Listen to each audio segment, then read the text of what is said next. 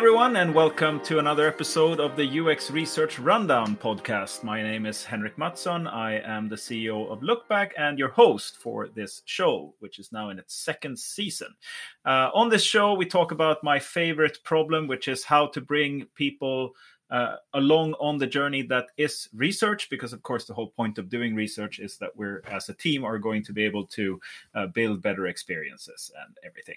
Uh, with me today i have my guest claudia natasia who is the head of uh, no director of insights uh, at highspot and also known from the learners uh, the ux anywhere conference uh, in new york where you gave a fantastic speech about how to measure the impact like financially of uh, research which is a very cool and unique and much needed perspective. So super happy to to have you with us uh, today.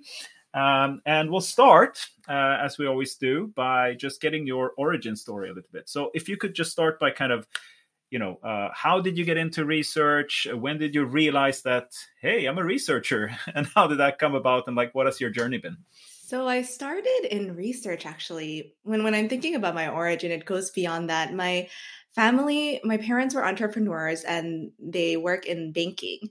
And so I grew mm-hmm. up going to all of these different banks like Citibank and while my mom's finishing up a deal on the 24th floor, I'm sometimes with her, sometimes eating ice cream in the lobby, but I've always been surrounded in the world of finance. And that's what made me interested in finance just because out of exposure alone. And when I worked in finance in college and after college for a little bit, some of the clients I worked with were tech clients. And some of the people I talked to were in UX teams. And so I naturally transitioned into UX because I think one thing that finance did not have back then is the ability to interact with users, the ability to tell user stories. And as I learned more about the UX field, I realized that I'm drawn to that and not just the number or the numbers. And that's what made me think also about how to integrate both worlds together with the hard numbers that we have. How can we utilize those numbers to tell user stories in a way that's meaningful, even more meaningful to their lives?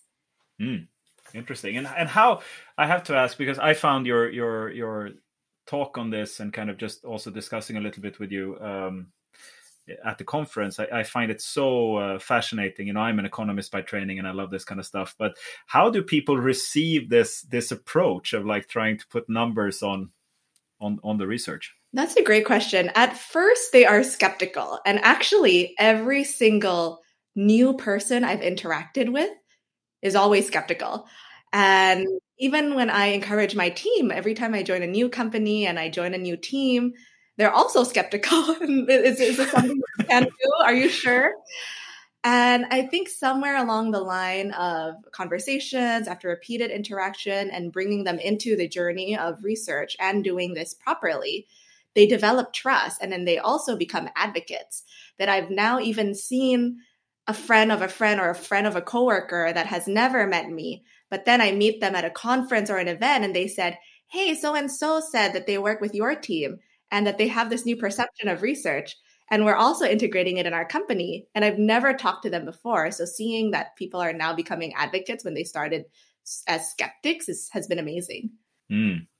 awesome. Yeah no it's for me you know when people t- I, I i've met this kind of stereotype i guess as an economist where people think like oh you don't really care about people you care about like numbers and stuff like that. But when you talk to economists it's like well no it's the it's people. That, that's what it's all about. It's like human beings doing stuff like and and outcomes being produced. So uh, I find it I, i'm glad that you're here and and taking uh, taking this perspective and bringing it to this to these conferences and everything. And you know we are talking a bit before.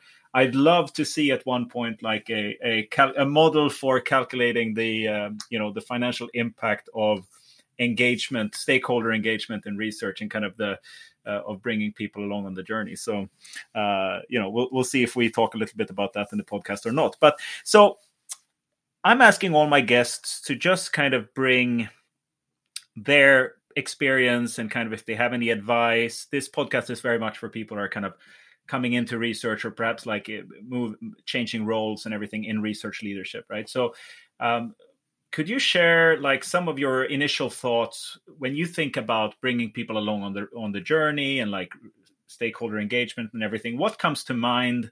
What are some of the challenges? What are some of the experiences that stick stand out for you? The first thing I think about is the different types of stakeholders that we have. So, if you work in a UX research team, you'd immediately think about designers and product managers as your main stakeholders. And in the earlier parts of my career, I focused most of my impact on working better with product managers, on influencing the thinking of designers and product managers. But since then, I realized that the power of research shouldn't just be limited to design and product. And the reason is we're thinking about what companies care about right now, especially in this economic downturn, is building and growing efficiently. Companies are going back to fundamentals and great accounting to make sure that they survive this period of market uncertainty and thrive after. And if the company as a whole is solving this larger problem of better fundamentals, then the questions that researchers have to ask to remain relevant and insightful to the company extends beyond just what makes a good product or what makes a good design. It's how can all of these, how can I empower all of the organizations in my company to execute more efficiently? And so the questions uh, my team has started asking is, for example, are we marketing the right content to people? Can we collaborate with our marketing team to ensure that that we are utilizing the right content and we are targeting the right persona? in the past, in my past companies, we've run studies where we measure the effectiveness of, of messaging and we measure the of different persona groups and we do segmentation alongside marketers as well. And going back to your question, then it really depends on the types of people that we want to bring in the journey and also how we want to empower those people to to utilize the insights that we use in a way that's most effective to them. Whereas a designer, you'd bring them to, like, let's say, a concept testing to observe the study. For a marketer, you'd want to make sure that they inherently understand, like, why their positioning is not working, why something else would work. So then they would be involved also in the design of the study and and so on. So it, it really depends on who the stakeholders are. Yeah, yeah, totally. So uh, it's interesting because I, I, I do think when I kind of look back at the discussions I've had with research leaders, we tend to uh, perhaps because they came from mostly like product, very product like led companies and stuff like that. We tend to think about research as something that is like intimately connected to to product and design, right? And, and it should be right, but so how, how do you are, are the stakeholders that you're talking about like the broader stakeholders because sometimes then people can also think oh yeah, it's product and design and I should also probably get a foot in with leadership because that's good. But like, so uh, are are there any specific things that you've noted with kind of working with marketing or like some of these other things that that are that are like fundamentally different, or is it just the same thing that well, of course, eh, are, are they different in the same way that like an engineer and a designer uh, are different, or, or is this like a special group? Yeah, it's I think every single group is special. And the one thing that I'll say is we often talk about a company being a product led growth company or a sales led growth company. The approach that I usually encourage my teams to take is how can we be a user led growth company? And the reason why a user led growth company is important, especially in this market, is right now with if you work, let's say, for a B2B or a software as a service enterprise tech, all of these companies are trying to cut down costs and reduce spending on tools. So the best way to retain customers is to really make your customers your advocate.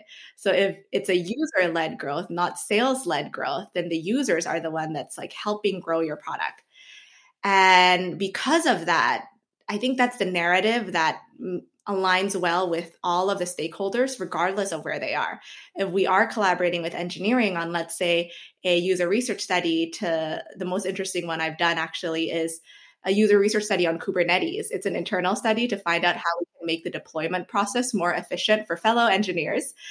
And I've mentioned the marketing study as well. So regardless of who the people are, if we fit fit the discussion under this narrative of how can we shift to be a user led growth company? How can we help our users become advocates of our product and therefore drive revenue that's more sustainable for our company? That narrative tends to be consistent and received across all of the different teams. Mm. Super interesting. I was um, I was recording another episode of this season with uh, with John Cutler, who is kind of uh, product manager, researcher uh, guy, uh, and he was talking about how like one challenge for uh, research teams is that there are already other teams in place doing some of these things that don't see themselves as research teams and kind of as you start expanding into the organization. And it sounds like you're doing like all sorts of like internal stuff with engineer on deployment processes and everything. So uh, has that been your experience too that there's kind of like this how is it received when you're kind of expanding your territory so to speak into the into the organization? Originally to be honest it really depends. Originally sometimes there might be hesitation because at the end of the day I was actually chatting with with someone about this the other day. At the end of the day, we are humans and we operate sometimes in a very territorial way where we might think like, "Hey, is someone stealing my job or are you the right person to do this job?" But at the end of the day, I think what really is a selling point for the research team, especially if they want to expand their impact, is the methodologies that we provide. And it depends, depending on the type of research team you're in. But if you build your user research stack with a combination of both quantitative and qualitative methodologies, and you encourage your research team to also ask questions and act as shareholders of the company and actually ask questions about company financials, company growth, then one, you speak the same language as these cross functional partners, so you can relate to them and they know that you're on their side. And two, with the unique methodologies that you bring, you you provide a fresh perspective and a like an additional way to look at the data. The way i think about it is like statistics. When you build a regression model you want to try to find the right amount of input that ends up being representative of the world that you're trying to model. If you only have one input like let's say a gartner report that's not enough. If you have too many inputs the model becomes noisy. So researchers should really position them as a unique input that actually makes whatever model, whatever analysis, whatever insights you're trying to deliver to the company, a comprehensive representation of the world. Right. Oh, super interesting. So I start thinking immediately about prior because on uh, these discussions that I've had with people now about engagement and everything, there there are kind of two stories depending on research maturity almost in the in the organization. One is like you're starting with a pretty low research maturity and you're and you have to fight to even get like engagement from your first stakeholder right let's say you're starting in the in the product team or something like that and then as you succeed on this journey and that's that's a whole episode in itself exactly how to do this you uh, you very quickly it very quickly pivots to a situation where there's so much demand for your research that you you have to prioritize pretty pretty hardly. And, and and these discussions i've had with people there are people who have not expanded into these other kind of stakeholder groups in the company. So how do you manage like prioritization uh, across the across the limited resources that you have when when you take this ambitious approach? That's a really great question I do it in two ways. The first is hiring. So the way I hire is hire researchers that specialize in particular areas. Right now we have this one amazing researcher who she specializes in market research while also doing UX research. So the, her whole job is to integrate UX research methods into marketing and go to market opportunities. Now, I realize that hiring might not be the best advice, especially in this market as companies cut costs. So, of course, with the limited resources that you have, uh, the second way I do this is to align all initiatives, not just to the like our own goals, but to the company wide KRs, the company wide OKRs, or the company wide goals. And doing so that way allows us to prioritize the same way other teams prioritize. It's kind of we're not a, a, a service organization. We're not in doing response to requests, but we are also prioritizing our own initiative against the company objectives.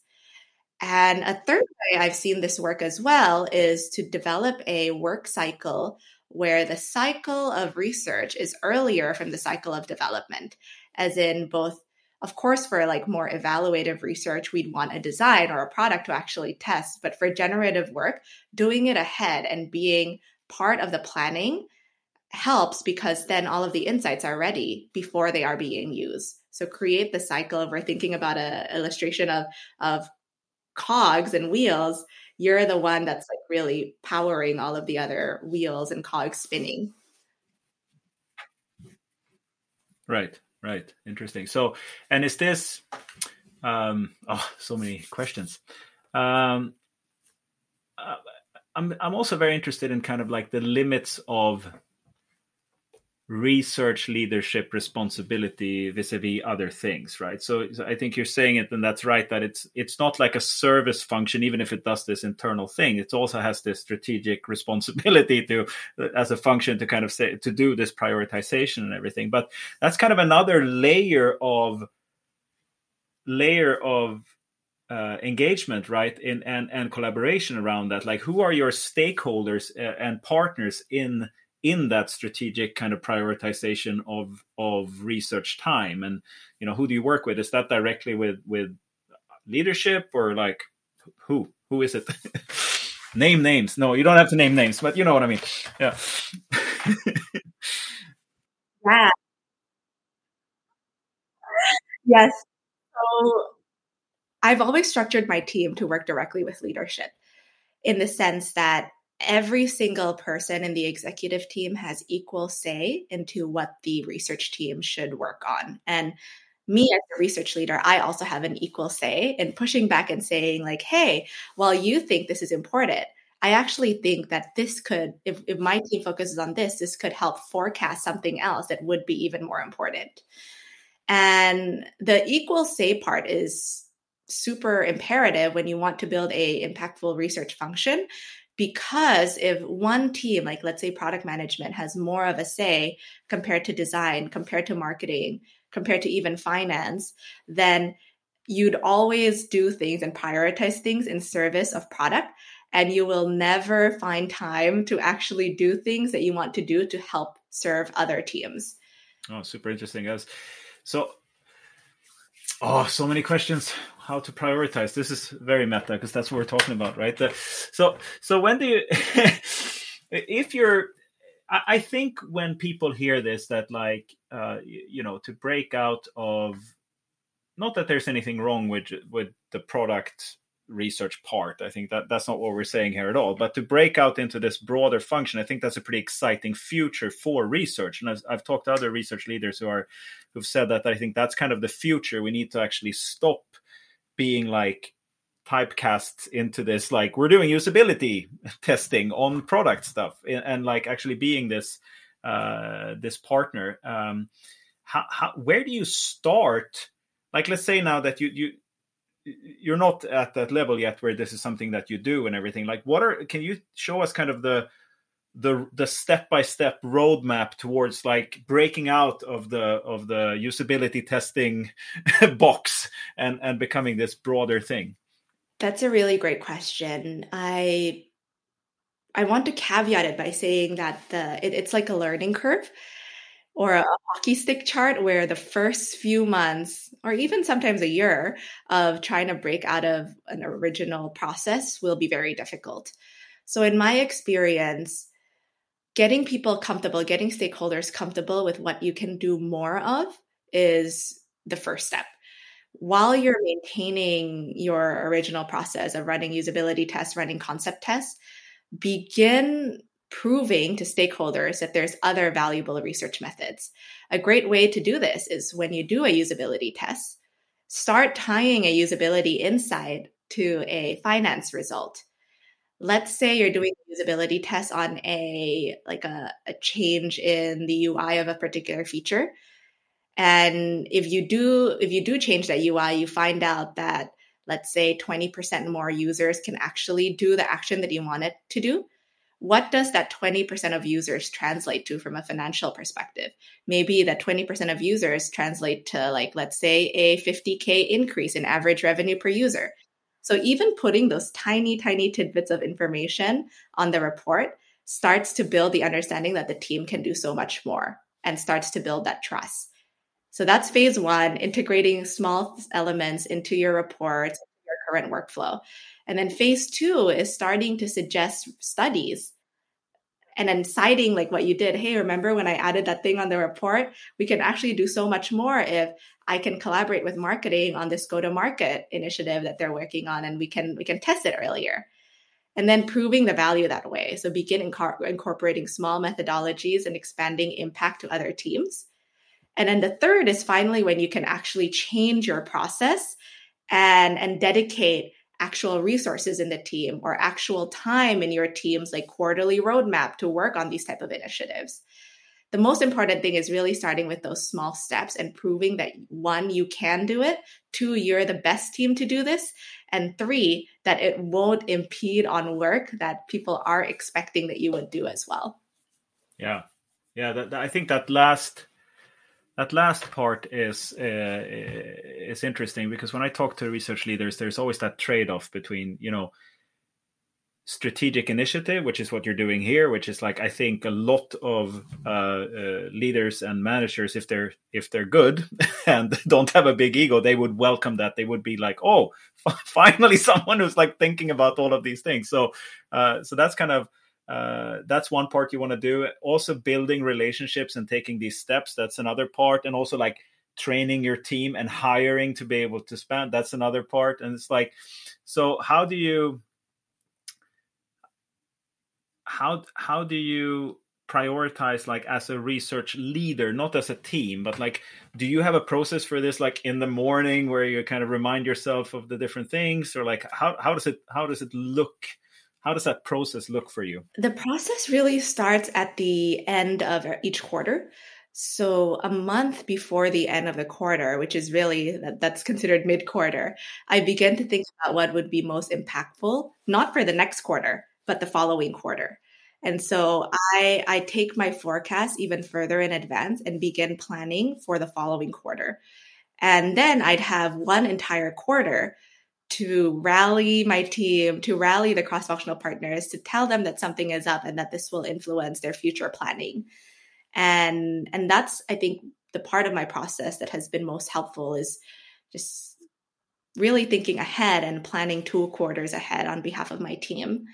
Another thing that I'd mention also that's somewhat related to your question is my biggest learning from expanding the impact of my teams beyond just product specific research and design specific research is the only way we can do this is if we also make research more accessible to everyone.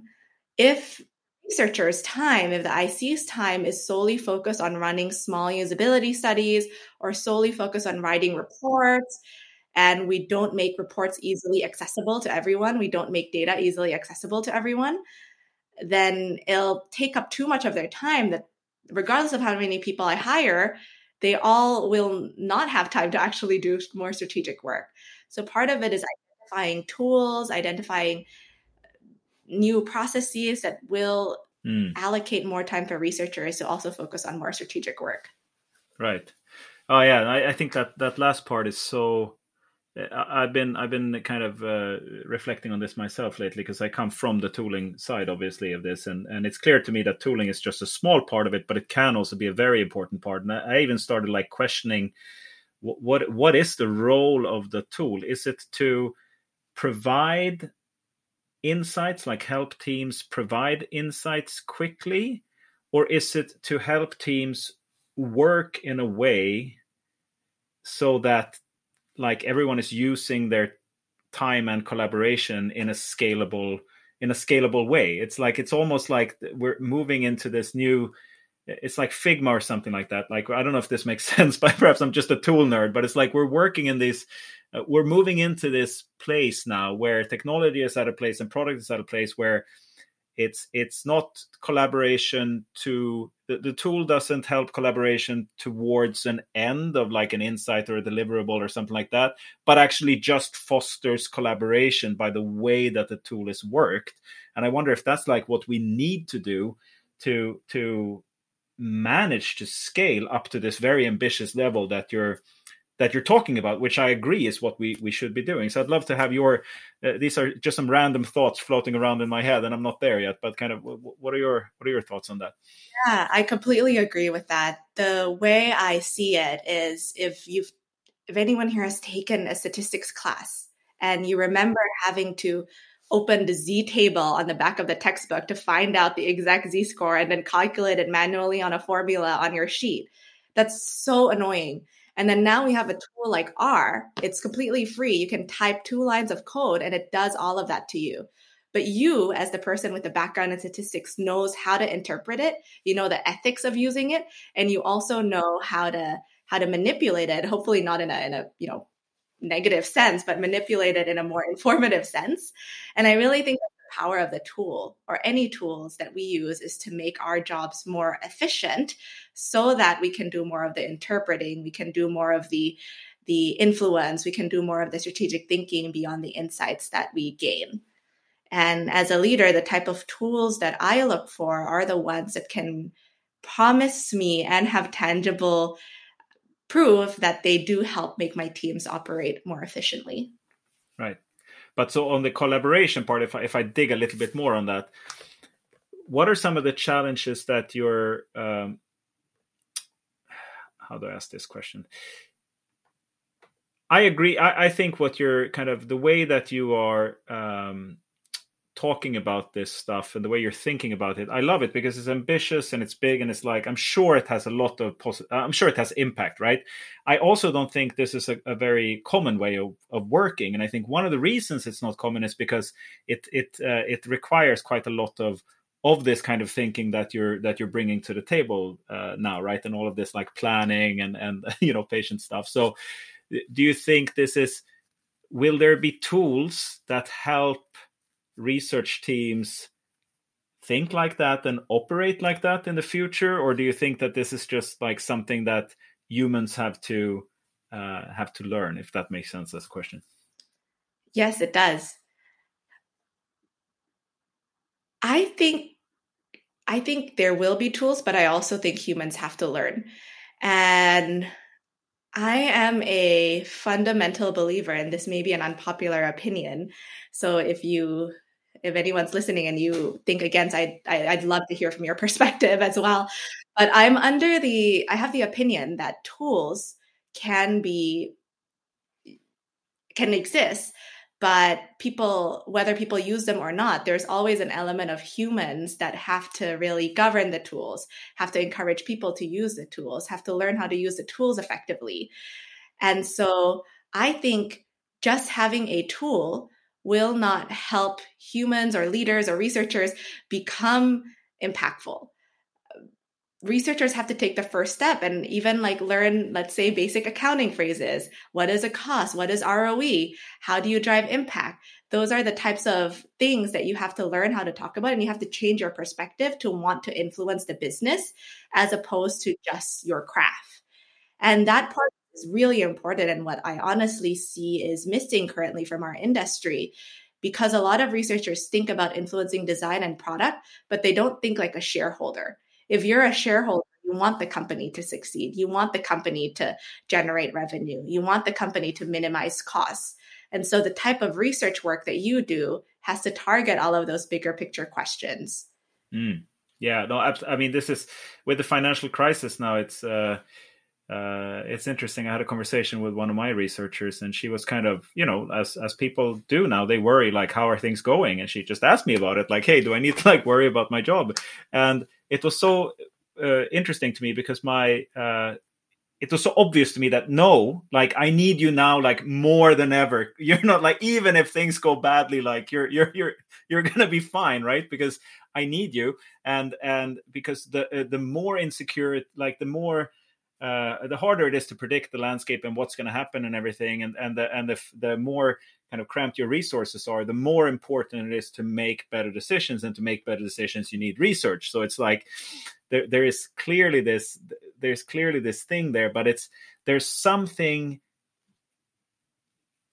that doesn't seem to be the way that a lot of companies are thinking about it and i i wonder why that is is this just like we're gonna get there, or like what's your what's your view on that? I am hopeful that we'll get there. I think right now a lot of companies follow each other's models when they grow and scale. When we think about how we survive in a recession, companies are following each other's models of, of laying off, reducing costs, reducing tooling. But I'd like to encourage when I talk to, I actually do some startup advising on the side. And when I talk to these startups, I encourage them to think like a hedge fund. You want to get ahead of the game and hedge against opportunities as opposed to just following what the masses are doing. And I think research is that hedge. And it's something that a lot of companies don't notice yet. But when research is done properly, when we have bigger impact, when to your point, we focus on on de-risking our investments and we structure our research teams that way, that's the type of research that can really hedge against market uncertainties and help gain revenue faster, help create, gain product market fit faster. I think it's a widely it's a, it's not a widely adopted thought yet, but I am hopeful that it will be soon, and I really think that's the key to building more sustainable companies in the future. Yeah, yeah. It's I mean, it's, I've been in this industry for a while now, and I remember like when we started out, like let's say eight eight nine years ago or something like uh, most people didn't have research and and they did the you know you spoke to leaders and were like ah, i don't need that. Like it's going fine. And then there's like this evolutionary process happening where people that think like that are just not going to build relevant experiences and product. And i think we're we're getting there. So i do think that this thing will like evolutionarily win at one point because that the other ways don't won't produce as as strong results. But i always kind of i'm hopeful as a as a human being and especially for research that that we don't have to go through the harsh kind of evolutionary journey. We can just perhaps just like learn this and get ahead of the game and actually uh, do something about it. So I hope so. I, I have another question that's kind of, uh, and, and, we're going to have to uh, start. This might be my last question, unfortunately. It's a little bit of a kind of um, um, a departure, perhaps, from this, but do you think that if we start doing this more like and by this i mean your your your kind of ambitious big thinking for research in organizations do you think that research will be kept together as a discipline that does this? Or do you think that it's going to fragment into specialized teams that that do each of these things? Like will there be like a internal research that does like all the strategy and like marketing stuff and then there's one that's going to still do product and they're not going to be the same or do you think that we'll keep it together as we make this journey? I think the organization in itself will stay together but i think the types of researchers that we hire will be different. And i'm starting to that as the case like the backgrounds of researchers 10 years ago used to be hci and now we have people coming from all types of background that are providing so much value I've even done a lot of chats with PMs who want to transition to research or data scientists want to transition to research. And that that skill, like that, for example, data scientists bring from more of their quantitative modeling into the UX field is amazing because then you have all of these cool things where you build telemetry against usability. So I think it'll, it'll fall under one organization, but it'll have more specialized functions than we have right now. And 10 years in the future, I'm really excited to attend a research conference and actually learn from people doing cool things, like let's say on Web3 with a completely novel approach that isn't how we currently define user research to be. Mm. Awesome. And what do you think? What will the research leader of the future look like? Like, what, what will be their their core set of skills and defining features? That's a really great question. I think it will be less so focused on the right methodology you need to use, and it'll be more focused on how do we drive financial impact. And I'm not just biased because that's my background. I really think the research leader will have an equal seat to like the let's say a revenue leader or a product leader. And the discussions that you'll have is not not so pushing a research agenda not saying like hey some so and so in my team did this amazing work. The discussion the research leader will have is hey we want to grow arr by 20% this is how we do it. Mm. yeah. Love it that would that would make my job easier. So I hope uh, I hope this will be the future. Great, uh, thank you. I love uh, you. Never know what to expect. Uh, uh, that's what's so cool about having uh, people as guests. I never know where these conversations are going to go, but I've learned a lot, and it made me think bigger about these things. And I hope that's. that the audience have have had a similar experience. So thank you so much for coming on the show and, and sharing these perspectives. And I'm looking I'm looking forward to hearing that talk on on uh, the uh, impact of engagement in the future. So, uh, thank you so much. Happy researching, everyone. Thank you.